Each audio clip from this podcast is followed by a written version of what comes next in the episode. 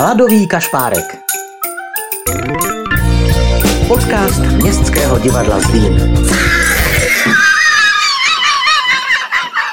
V dnešním dílu na tahu vás pozvu na špacír přímo do centra města. Projdeme se továrnou, přespíme na internátu a to v časech, kdy s Línem rezonovala baťovská hesla. Náš zákazník, náš pán, práce, milenka nejsladší a tak dále a tak dále. Mimochodem, ze všech těch hesel se mi nejvíc líbí skromná žena, líný muž. A o čemže si to dnes budem povídat? Cizinci prodlévající na návštěvě ve Zlíně dotazují se často, kdo jsou ty mladé dámy. Na konci studia jsme měli kolem 30 tisíc korun. Pokud ti mladí muži a mladé ženy tohleto vydrželi, tak se opravdu ve světě nestratili. K poslechu zve Blanka Kovandová.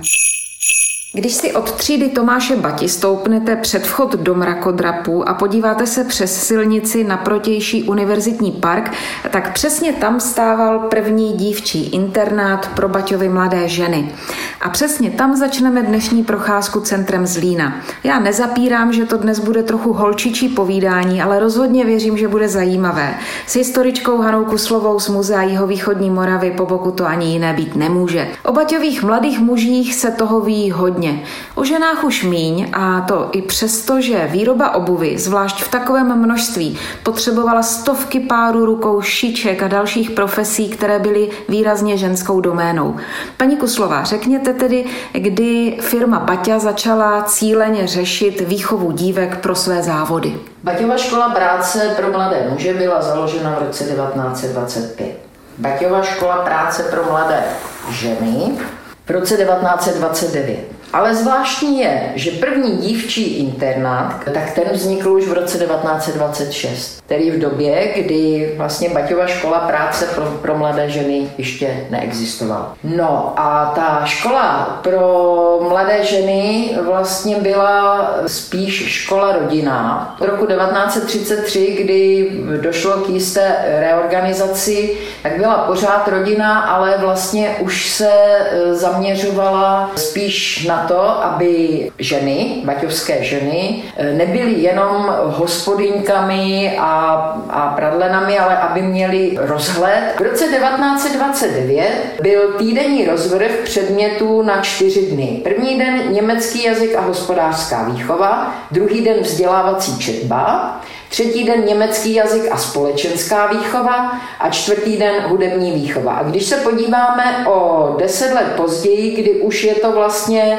týdenní rozvrh, ale podle hodin, tak zjistíme, že německý jazyk měl týdně tři hodiny, Český jazyk 3 hodiny, počty 2 hodiny, společenská výchova 2 hodiny, tělesná výchova hodinu a hudební výchova také jednu hodinu. Ale pořád, když se na to podíváme, tak to nebyla úplně klasická škola, jako měli, jako měli mladí muži, kteří se prostě opravdu učili hospodářské a technické předměty. Pořád vlastně pro ty mladé ženy převažovala ta, ta výchova pro... Společenská. Společenská a vlastně to, aby byli schopni vést domácnost a poskytovali svým mužům to zázemí. E, ta výchova obecně těch mladých lidí, kteří přišli do Zlína, tak stála na třech pilířích. Vlastně na tom vzdělávání, o kterém jsme si teď povídali, povídali, na práci v samotné továrně a taky na bydlení v internátech. Tedy firma se vlastně starala jako kdyby ze 100% o čas těch mladých lidí.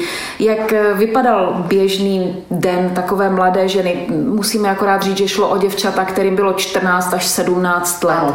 A teď se mi docela nahrává, protože já tady mám článek z 29. dubna 1935, eh, kde se píše, slečna Míčková, vedoucí internátu Baťovy školy práce, vypravuje zajímavý příklad. Šlo nám o to, podle učebního plánu, abychom našim děvčatům vysvětlili správný postup voličů při obecních volbách. Co jsme udělali? Volili jsme. Napsali jsme si volební lístky, určili volební komisi a voličky.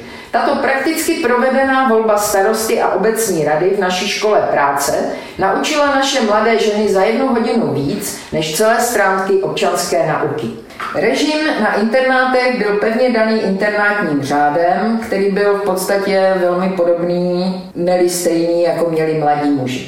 Takže vstávalo se ráno v 6 hodin, v letním období 5 hodin 50 minut. Pak následoval úklid pokoje a hygiena.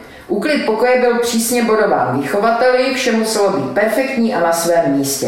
Následovala rozcvička, po ní snídaně a odchod do továrny. Před odchodem do továrny museli mladé ženy projít kolem vychovatele, které kontrolovali, zda je každá mladá žena řádně upravena. Zbytek dne trávily mladé ženy v továrně a ve škole.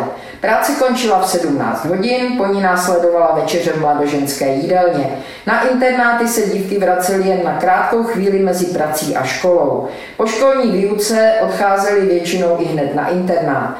Na večerní procházky nezbýval čas, protože mezi koncem výuky a večerkou mývala děvčata většinou jen půl hodiny. Ve 21.15 byla večerka a zasínala se všechna světla kromě studoven.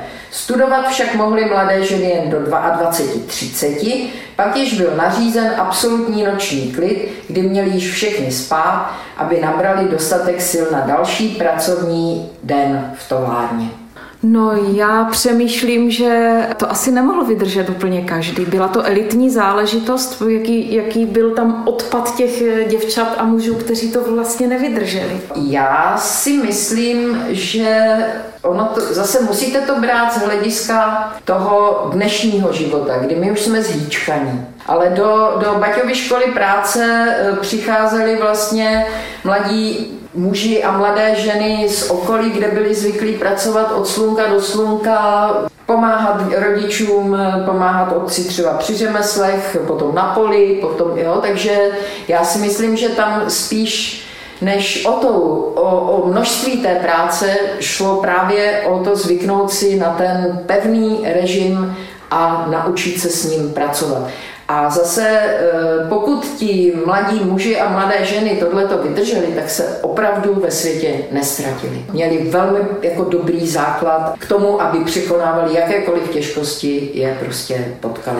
Velkým plus určitě bylo, že se tam taky mladí lidi naučili hospodařit, To je protože, věc. protože je pravda, že eh, když někdo přišel tehdy k firmě Baťa, že to byla taková Amerika vlastně v republice, eh, lidé tady vydělávali kolikrát, dvakrát, třikrát víc, než třeba vydělávali jejich rodiče, ale je pravda, že Baťovi muži a ženy nemohli s těmi penězi svobodně nakládat? Je to pravda. Průměrná týdenní hrubá mzda mladého muže dosahovala v roce 1931 výše prvního ročníku Baťovy školy práce 156 korun, ve druhém ročníku 199 a ve třetím ročníku 230. A výdaje Týdenní strava 70 korun, byt a škola 28 korun, praní prádla 2 koruny, nemocenské pojištění 7 korun, týdenní kapesné 5 korun, drobné vydání 5 korun, celkem 117 korun. Tady je vzpomínka paní eh, Růženy Kouřilové, která byla eh, baťovskou mladou ženou. Peníze, které jsme si ve firmě Baťa během studia na Baťově škole práce vydělali, se nám ukládali na účet s desetiprocentním úrokem. Na konci studia jsme měli kolem 30 tisíc korun. V té době stál nový baťovský domek kolem 16 tisíc. Takže ty holky měly vyděláno tolik, aby si sami mohli koupit dům a pořádnou výbavu. Jo, samozřejmě nemuselo to být těch 30 tisíc, ale pravda je taky ta, že pokud si chtěli, ať už mladý muž nebo mladá žena, vybrat něco z konta, museli jim to vždycky schválit vychovatel. Jo? To znamená, pokud jim to neschválil, tak si to vybrat nemohli. Ono šlo taky o to, že Tomáš Baťa e, neschvaloval, aby mladí muži a mladé ženy vlastně svoje vydělané peníze, aby jimi dotovali svoje rodiny třeba na vesnici, jo? protože to měl být základ pro ně, pro jejich život, a ne, aby, aby třeba, já nevím, každý týden 10 korun posílali rodičům, aby vyžili. Ale taky třeba mi vyprávěl jeden pamětník, že si chtěl koupit novou košili a vychovatel mu to zamítl, protože mu vypočítal, ti vychovatelé taky měli velmi přesný přehled o, o těch svých jednotlivých svěřencích, protože mu vypočítal, že vlastně novou košili si kupoval minulý semestr a protože je to košile, kterou může nosit jenom při určitých příležitostech, tak není možné, aby byla obnošena. Zní to, zní to opravdu hodně nesvobodně, ale myslím, eh, že to neslo svoje ovoce. Jan Antonín Baťa napsal v únoru 1938 do podnikových novin úvodník s názvem Mladé ženy. Cizinci prodlévající na návštěvě ve Zlíně dotazují se často, kdo jsou ty mladé dámy, tančící po parketech kaváren společenského domu. Zpravidla neuvěří, že jsou to naše děvčata z dílen. Šičky, lepičky, barvičky a cementovačky. Proč? Protože nemají chování těch kdysi nechválně proslulých fabriček. Nejsou vyzývavé, nevkusné a drzé. Není u nich také viděti bídy a nedostatku, ať již potravy a oděvů, ale což je důležitějšího, ani nedostatek vzdělání. O jakých počtech tu vlastně paní Kuslová mluvíme v poměru ženy, muži? Ta skutečná internátní čtvrť vznikla vlastně pod současným eh, památníkem Tomáše Bati. Ty dvě řady těch internátů, po čtyřech teda internátech na pravé a levé straně, tak ta jedna řada byla dívčí a jedna řada byla eh, chlapecká. V roce 1936, 3. září, píše Den Brno, že Baťovu školu práce bude navštěvovat ve 126 třídách 2100 žáků a 1700 žákyní. Takže tam je rozdíl asi 400. Mhm. Kolik tak tvořili procentuálně eh, v obyvatelstva ve Zlíně? Tam to bylo v tom jednom roce, No. že, že zhruba pětinou vlastně těch eh, obyvatel Zlína budou tvořit eh, žáci a studenti, ale to ne samozřejmě jenom Baťovy školy práce. Ať byla firma Baťa sebepokrokovější, v pracovní kariéře žen měl Jan Antonín Baťa naprosté jasno. Takovými jsou naše mladé ženy, členky společnosti, v níž vyrůstají příští nevěsty průkopníků Baťovy služby v celém světě. Mladá žena dnešní je budoucí ženou vedoucího podniku snad v Americe, Číně nebo Africe. Musí to být i žena, která pro takové poměry vyrostla, byla pro ně vzdělána, ale hlavně vychována. Dosavadní vývoj nám ukázal, že 75% našich mladých žen nalezne manžela mezi našimi spolupracovníky. Asi 20% vrací se jich do svých rodišť, aby se tam provdali z důvodů dědických, přátelských či příbuzenských.